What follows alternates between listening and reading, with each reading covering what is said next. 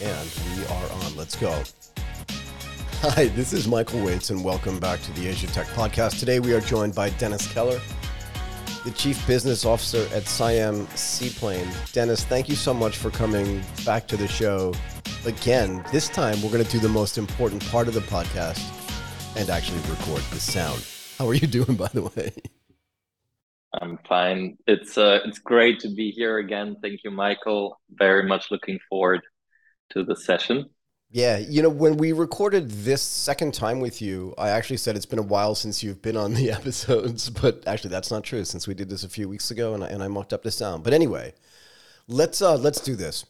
What I really want to find out, right, is because I think we had you on about a year and a half ago, and I'm just thinking, like, I'm not sure if it was in the middle of COVID, just after COVID started. I honestly can't remember the exact date, but I remember thinking back then, like, what's going to happen to this business? Like, how hard is it going to be to keep this thing going? And I want to catch up with Dennis just to make sure that everything's okay because I think this is super necessary and super important. I want to find out from you what's been happening in the interim and what's new. Many things happened. Obviously, it's been very challenging. I mean, the COVID period, so many businesses went bankrupt or really struggled, particularly obviously in the in the hospitality space. Right, it's been especially in Thailand even more so. Right, where what I think almost a third of the GDP is actually based on tourism. So it's been it's been certainly a, a kind of challenging time, you know, to be developing a service that sits at the intersection of aviation and hospitality, the two most affected industries in COVID. But that said, we also saw that I think over the last year and a half, things opened up more, right? And, and kind of um, COVID more and more disappeared in a way, or it became safer again with vaccines and so on. Um, to us, you know, it meant we worked a lot on the regulatory uh, collaboration. So um, you know, we we had to go through a quite laborious process with so many different authorities in developing the service because it was or it is basically still you know brand new for the country and so kind of you know going through these regulatory processes with you know not just one authority or two authorities but actually 10 12 authorities depends a little bit on each of the localities but right. you know really working with them that's been one of the major efforts that we've been doing and of course with covid that was on the one hand difficult you know even things like meeting in person and making sure there is availabilities at the same time i think what covid has shown for us and many others that we are dealing with is this is a great opportunity, right? And so I think there's a couple of things that happened during COVID, which number one, a lot of the behavior around traveling changed from people, right? So for for instance, private jet travel surged during COVID because people are looking for privacy, people are looking for um, you know not traveling with the masses as much as of course people's budgets allow and private right. jet is certainly still a very niche um, activity but that showed us that a service that you know we are working on which is essentially akin to a private jet service but at a much more accessible price that that is you know hugely in demand and that also was i think quite obvious to a lot of the regulators in seeing that this is you know from that perspective but also of course generally from the perspective of uh, as a seaplane service reaching a lot of the waterfront destinations much more directly and easily and faster um, that you know we have a huge opportunity here. So in a way things were very slow but in another way we've received a tremendous amount of support during that period, which meant we could keep going. We could actually keep hiring people into the company, which is, you know, something I think we're very lucky yeah. that we're able to do that during this tough period and that we have also investors behind us that, you know, are very understanding in a way of, you know, things take more time, but at the end of the day, it's all worth it. Um, and this culminated in, you know, just a few months ago, we had our very first aircraft delivered here in Thailand, and that's super exciting. It's a big milestone. At the same time, I say it's a small step because there's so much more to come. You know, it's just one plane of many, many more that we're looking to bring into the country. But at the same time, of course, this is now what makes it much more real. You know, it's yeah. a real plane in the country. People can see it. You know, we have been starting to with our partners to look at you know demo flights and start the marketing and pre-sale for for the first um, ground to ground and, and, and sightseeing flights now. So it's it's you know finally after three years well basically the, the entire covid period. Right. Right? We are finally at the stage where we say you know this is this is happening and this is very very exciting. It also opened up i'm just going to give a hint for now. It opened up interests from not just Thailand. And so we have governments, we have private individuals, we have you know other resorts and potential partners in neighboring countries that all of a sudden say, you know, we need this, we definitely need this. You know, this is this is something that can really change tourism, that can change transportation and accessibility. In some cases, even many other use cases, right? That we talk about local local development and medical evacuations and you know things that aren't maybe um, the most obvious when you think about seaplane service because you usually think you know Maldives and amazing right. luxury you know tourism but there's so much more behind it and you know we're now working on actually a couple of other markets to bring this service to not just Thailand but other countries and so it's actually if anything now for us it's an insanely busy period of developing this. I want to ask you about this mindset change inside the company, right? You're struggling and building any company from scratch, we know this, right, is, is hard regardless of what the market environment is. COVID, particularly in the in the hospitality business, makes things even that much harder. And because it's mildly unregulated, you know, you have to get a whole group of people on board and they have all these other things to deal with, like during COVID, where you know, getting a, a seaplane business going for them may not be their first priority. But in the midst of all this, you do still have employees, you do still have you and your co founders, and you do have the investors, and you have to manage all of them as well. What is it like when the plane finally arrives? I think this really matters in country.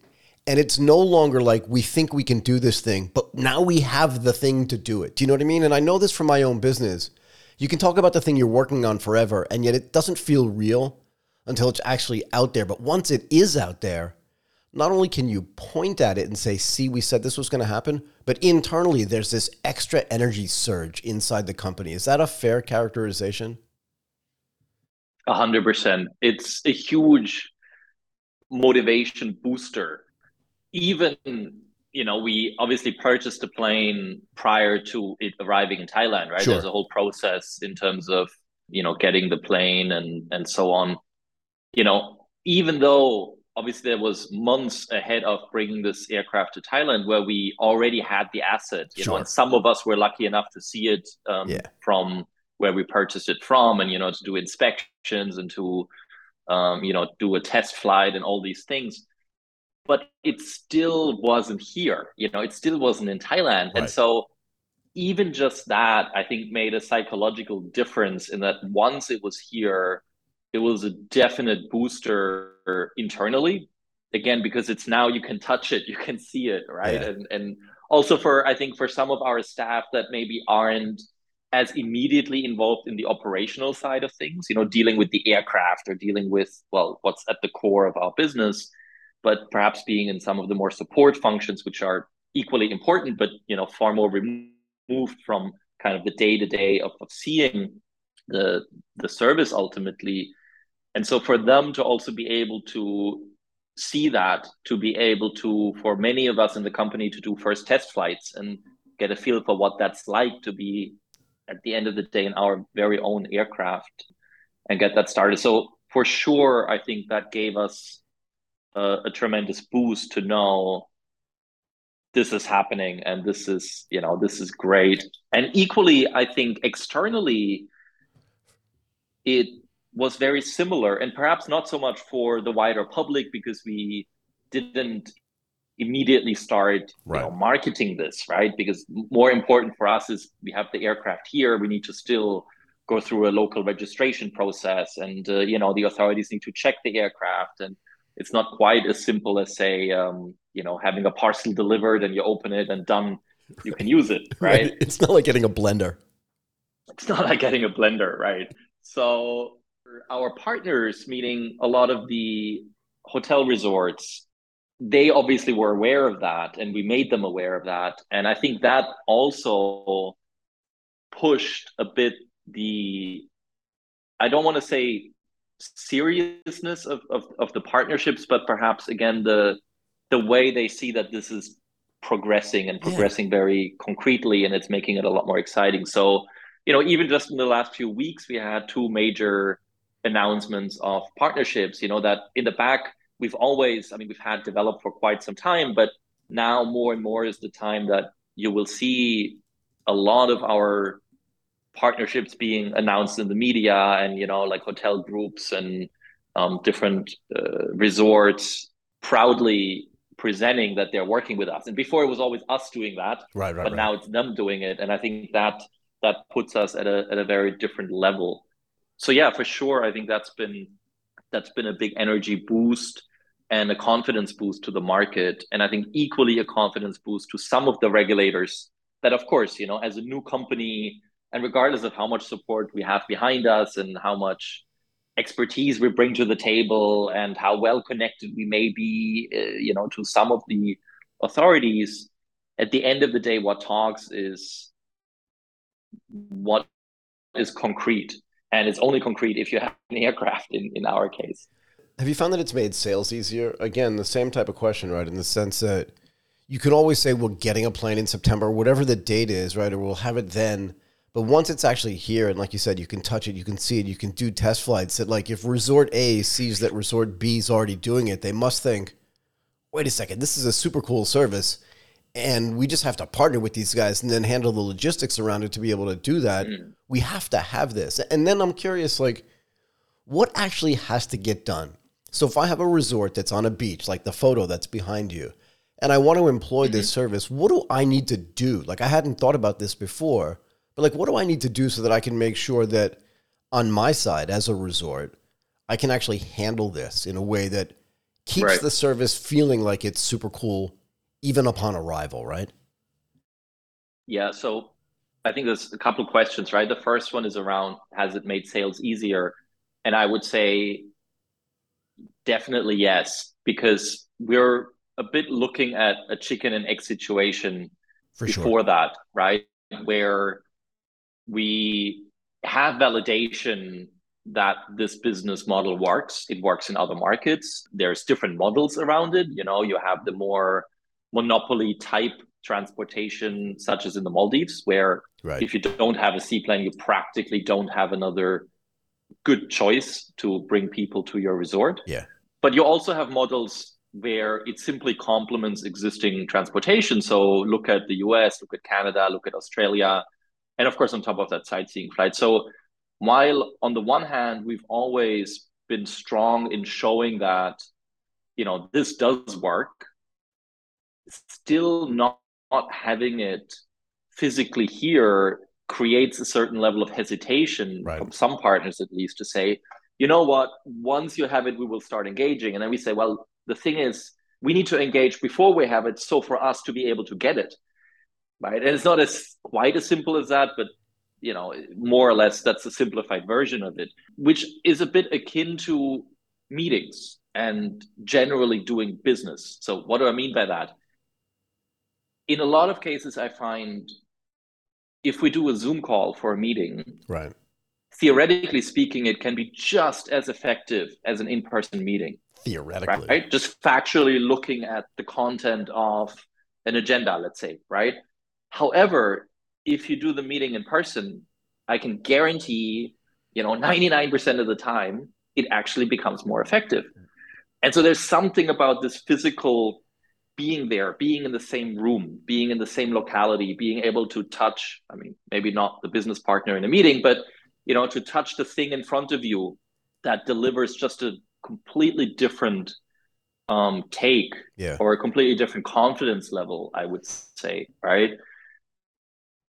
so in that sense it helps us tremendously you know even if it's just a plane parked on the runway right. you know? But just being able to point at that and say this is ours you know you can have a look at it. And even if the partner isn't physically in front of it but knows that that is there nearby that already does something. So with that if we're looking at okay how do we actually enable a resort to be able to use that? Essentially we our business model is primarily b2b2c so we rely heavily on our partnerships right? And we invested significantly throughout the last three years in getting partnerships with you know resort groups with you know brands with owners. Um, we typically go via the owner first. That's crucial because while we are not building permanent infrastructure and we're very proud of not having to do that which also is a, is a point about environmentally environmental impact and sustainability it is still a little bit akin to building a pier. And the yeah. water as maybe you know and perhaps some of the listeners will know the water in thailand is public. It's never private. So right. no one person can actually own the water. So if you want to build a pier it's never yours right you're not building the pier on your land, but you're building a pier in front of your land. And so you need the actual land owner to say, I'm the one that says, you know, this pier should be there, and then getting the right approvals from the government. Now, with our seaplane services, essentially it's somewhat similar in that we need the support from the owner of the land to say, yes, in front of my land, I want the seaplane to be able to land here. And so we need these sort of owner support letters and various things around that. I can't give away quite everything, but suffice to say that with that, we go through quite thorough landing site assessments and we're looking at all elements. We're looking at the water, we're looking at the air, we're looking at you know marine traffic, at uh, obstacles nearby, at uh, obviously under uh, within. I mean, uh, in the ocean, right? So are there corals? Are there you know a certain type of protected species and and so on and so on right? it produces a, a, a substantial assessment with which we then go to the authorities. So for us to be able to do that as you can imagine it requires again quite a bit of effort quite a bit of investment. So we need to ensure on the flip side that the partner we deal with is genuinely interested at the very least and that means ideally they would commit, they would pre commit and say, we understand our hotel, we understand how many guests we have and what kind of guests would be interested in the service. We can also help in doing joint surveys, for example, with their guests to understand better what the guests may be interested in, meaning would they want to come by seaplane or not? What would be their willingness to pay and so on. And with that, ideally, they would say, look, we know that at the very least we could do you know two three five flights in a week to our resort. Right. And that gives a certain level of pre-commitment. And that gives us an assurance to say it's worth putting the effort in. And by the way we fully pay for that effort on the landing sites on you know making all these assessments happen getting to the various authorities and getting ultimately the approvals it doesn't quite always work that way. So, of course, as I've mentioned earlier, given that we are new, there is hesitation. There is, you know, in some cases, a, a more conservative outlook on things.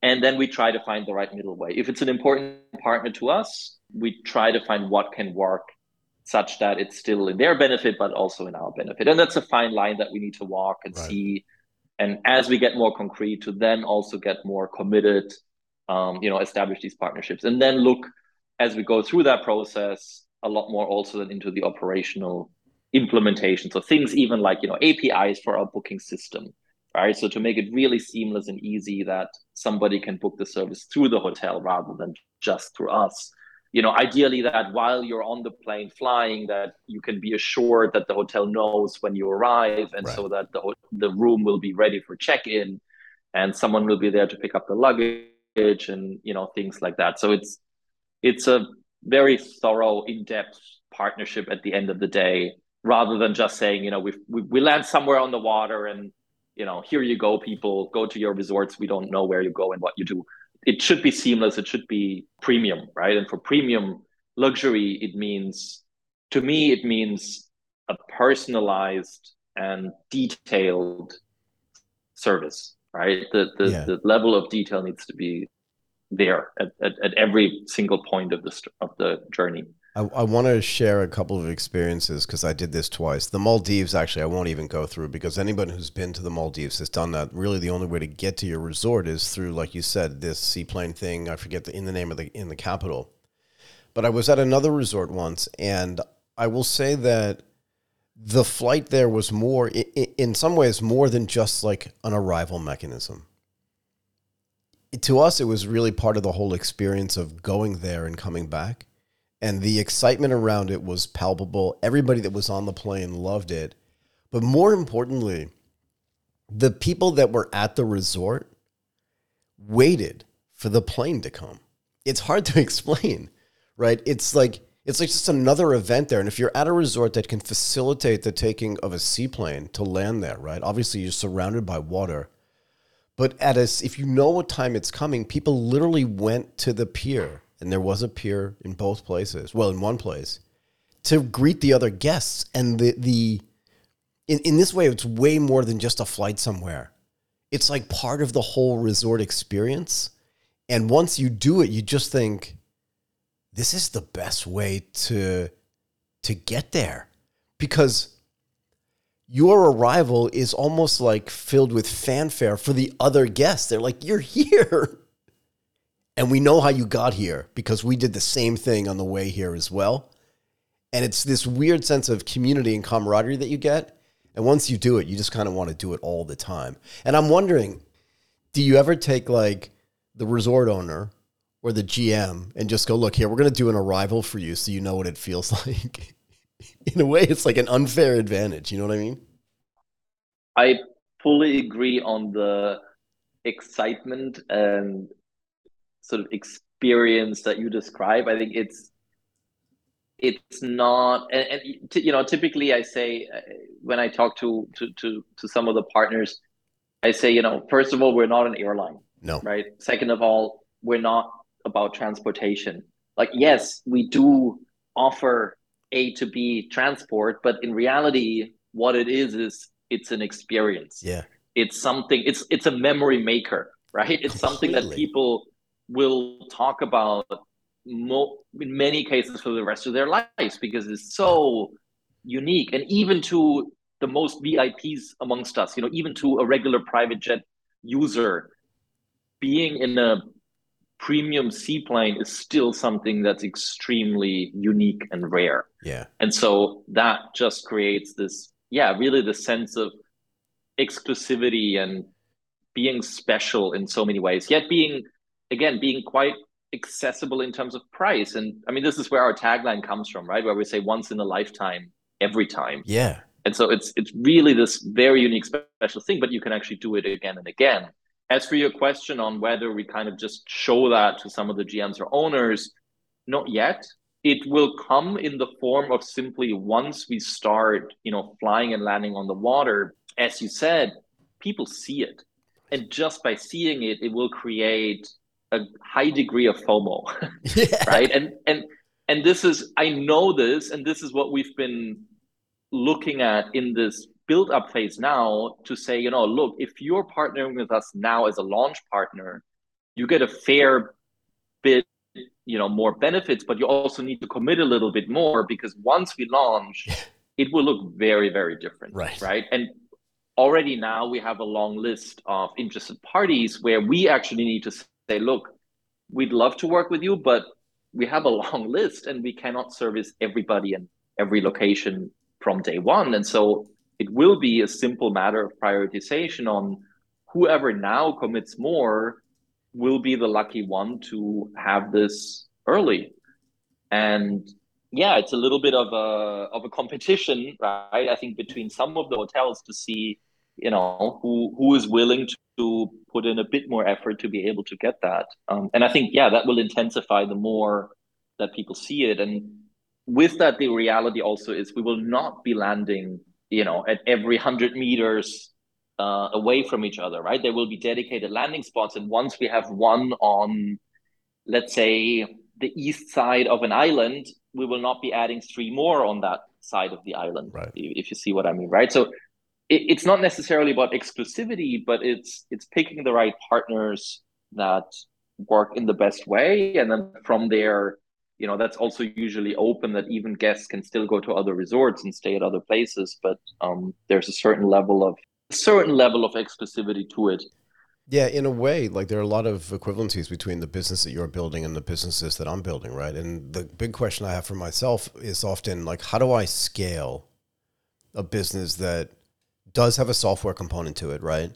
But also has a hardware component to it. And in some cases, that hardware is me, but in other cases, it's cameras, microphones, and other things like that that have to move from place to place.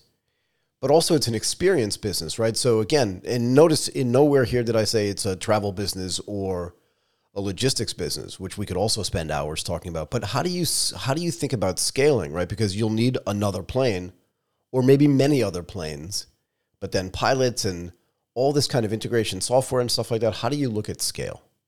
Yeah, very important question.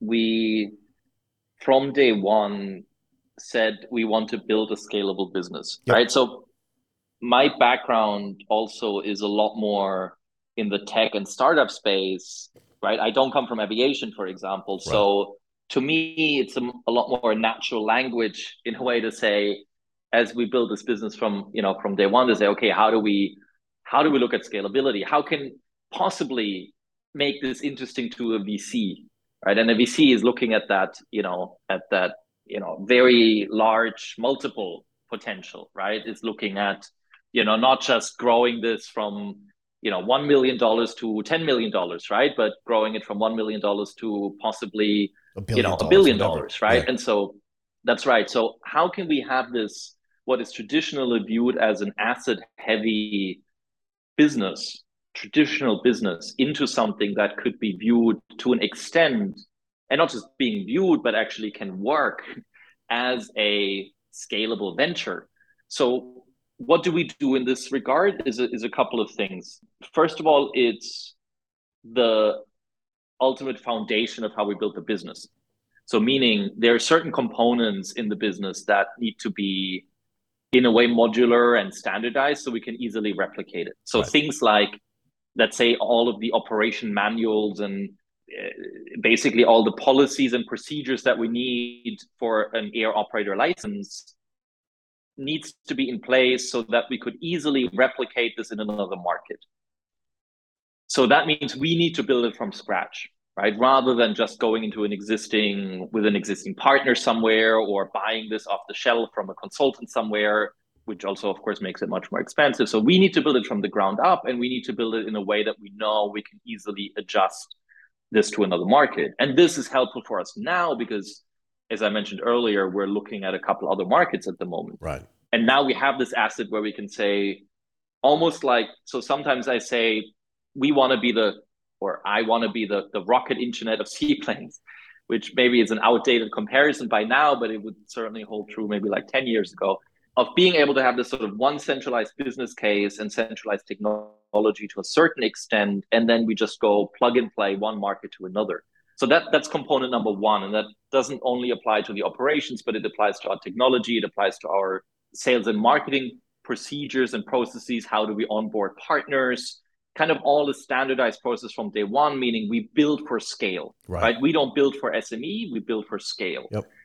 Um, and of course, again, that meant in the early days that things take longer, that things are possibly a little bit more complicated, that we need systems in place. You know, instead of just starting with an Excel sheet, right? Uh, you know, we say actually no, let's put in the right system so that when we have a thousand partners, that will still work. Right. Even though right now for three partners is complete overkill, but it's that view for you know a year, five years, ten years later to come. The second element that's really important for the scalability, and I've hinted at that, is the assets, right? Because we have aircraft. So, how do we do that? Very importantly, the assets are ours. We own them, right? We own the aircraft. But we don't outright purchase the aircraft simply because that would mean whenever we want to add a new plane, we would essentially have to go through another funding round. Right. Right. Each plane costs around three, four million US. Okay. Uh, instead, we do financial lease. So we still, the plane is still in our books. We still own the assets, but the capital requirement to get there is significantly lower. Yep. And at the same time, as we employ B2B, a B2B to C model and primarily B2B first, there is a level of revenue securitization, and that allows us basically pay the monthly lease amount, securing that we can justify having this and further aircraft added. So, long story short, and then after a few years, they're fully ours, right? So, long story short, that means we require significantly lower capital to be able to scale. And because it's a luxury lifestyle business, there is a margin through which we can actually reinvest in the growth of the company, meaning add more aircraft to the fleet. And so that's a model essentially that allows us, you know, to scale. And when we're looking at the ambition, then for Thailand alone, you know, to talk about, for instance, 15 aircraft in over the course of five years is something that's easily achievable. Yeah, it feels like um, And that's not talking about the big potential. The big potential is much larger than that, right? I think easily for Thailand, we could be rivaling the Maldives in terms of number of aircraft. And just to make that concrete, in the Maldives at the moment, there's about 70, so seven zero seaplanes in the country, right? And that's and that's Thailand has a bigger geography. Thailand has a bigger potential than the Maldives. It's different the market, right? It's not just the monopoly luxury resorts, um, but there's a lot more. And then we're looking at other countries in the region, you know, and there is so much more potential. So in theory, you know, we'd be talking potentially more than 100 aircraft, right? And then we're talking a business that would be all of a sudden much more interesting to a VC, right? And so that's again to bring this full circle. That's a little bit the way we've been looking at this to say there is you know all these elements that help us to scale and because it's all connected in in sort of in the back end and with good technology and um, the right you know processes and structures it makes it actually something for the first time i think in this industry because usually seaplane services have been i usually say kind of small mom and pop shops yep. right like yep. kind of like maybe a, a, a passionate pilot thinks, hey, you know, I want to commercialize this and offer this to some people. Um, of course, there's notable diff- notable uh, ex- exceptions to that, right?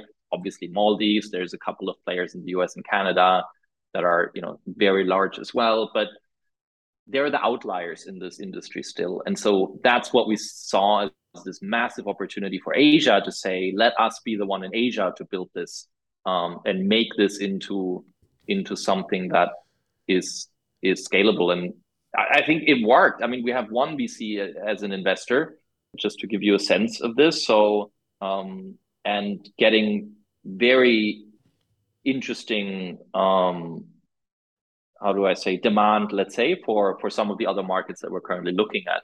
And I think that's a bit testament to this model that it's certainly a bit strange, right? It's not a typical tech startup. It's not a it's not an airline. It's not, you know, uh, a hospitality business as such, but it sits somewhere in the middle between all of these and tries to kind of take the best of each and make that into something that's a bit new. But that's the exciting part for me about it. You're right. It's not an airline business, right? It's not a hospitality business. It's not a transport business. To me, it feels like a platform business. And you're right that the opportunity isn't just to have 100 planes, which I definitely think is a very realistic possibility, particularly as, and let's go back to this because you said this at the beginning COVID changed the way people want to travel, right? And the more opportunity they have to be in smaller groups, groups are still good, right? People want to be around other people, but the more opportunity they have to be in smaller groups and in a controlled environment, also for a very high level experience. I want to get back to this because there's a follow on to this. The likelihood that there are going to be 100 planes doing this in a country as big as Thailand alone is definitely possible in my mind, right? Particularly if, like you said, there's 70 in the Maldives in a much smaller footprint, right? And in a very controlled area and environment. Thailand is much more spread out with many more resorts. But here's the thing when you build an experience company, right? And a platform company, you can plug in a bunch of different experiences to that platform. And if mm-hmm. if I feel like I get off a plane where the or get off a platform where the experience is so good if that platform offers me another potential experience that's related, I'll do that too, right? Because I'll trust the fact. In other words, I could go do it with somebody else, but like I just got off of this Siam seaplane thing and it was awesome. So what else can I trust them to do for me? Are you thinking about adding other services in? And maybe it's a little bit early, but you know what I mean? You're already a platform company that offers services like on the water, essentially. Are there other services you're thinking about adding into this as well? we already have and this is uh, the opportunity that we saw again over the last you know one yeah one year i would say not something that we proactively planned for initially but as the business developed more and more and it became obvious just how much of a as you say of a lifestyle platform this actually is and becomes the more there were opportunities around that. And of course we need to be careful not to jump on anything and everything. That's the death of any startup but to analyze and, and assess you know which of these opportunities could be relevant. And so what we did is two things one we also partner with experienced providers very selectively to say we can't do everything on our own but we can facilitate that right and these are things like yacht charters do we want to buy our own yacht and offer that? Well, at least not not now, right? Let's give it maybe five years and see where we go. But at the moment, there's amazing yacht charters out there, right. and why don't we just partner with them? You know, we can just like any platform. Essentially, we just do it on a commission basis. You know, we we we kind of you know built that in into sort of the core service offering, and you know even now ahead of flights over the last couple of years we get inquiries and bookings, right? Whether that's for the yacht charter or skydiving, right? Which you can do in in Khao Yai and Rayong, and it's beautiful experiences, right? It's it's and it fits right into the heart of what we're here for, which is kind of to bring premium, exciting experiences that connect the air and the water, right? right? I think that's sort of the way we're looking at it, and so that's where the yacht charters fit in. That's where the skydiving fits in, and there's a few others. The second thing we've been doing, and we launched that actually just about a year ago, just under a year ago, is another brand uh, that is called Jetboard Thailand. And Jetboard Thailand is part of our, let's say, corporate family, but of course, a different brand. But with that, we are the exclusive distributor of high end electric surfboards and electric boats.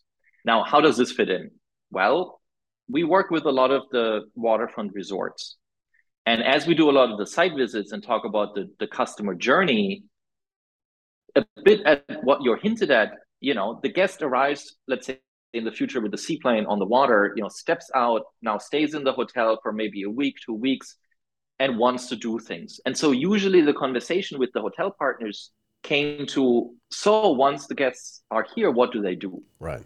And of course, the hotel, many of the hotels have amazing uh, an amazing array of activities that they can offer. But we came to this opportunity where we were offered to be exclusive distributor for these for these products. Um, like I said, premium electric surfboards, which is also new in Thailand, yet a very very cool experience, and it fit right into that philosophy of what we do. Yeah. It's premium, it's new, it's innovative, it's on the water. It's very easy for for for people even without any experience to do that. And so we we tested that first. We had a you know a trial period of a few months where we brought some of these boards in and said you know does it work in thailand? How does it work? You know what do we kind of need for it which could be interesting partners. And now we have some of these jet boards in a number of amazing resorts across thailand you know you can you can have them already now at amanpuri in phuket you can have them at uh, on Koh Phangan, you can have them at the Z9 uh, resort on Sinakarin Dam in Kanchanaburi. and you can have them on a luxury yacht in Koh Chang, right? And so, and more and more to come. And right. that is a perfect like lifestyle component that we fit into the wider business ultimately. And I think there will be more to come. We will be very careful with that, but it's definitely this end to end lifestyle offering with the core being the seaplane or the amphibious seaplane and everything that fits sort of in the immediate um, immediate vicinity, if you will, of, of that service. Yeah. Got it. Look, I think that is the best way to end this. Dennis Keller, the Chief Business Officer at Siam Seaplane. I think we got the audio. That was awesome. Thank you so much. Fantastic. Michael, thanks very much. It was a pleasure.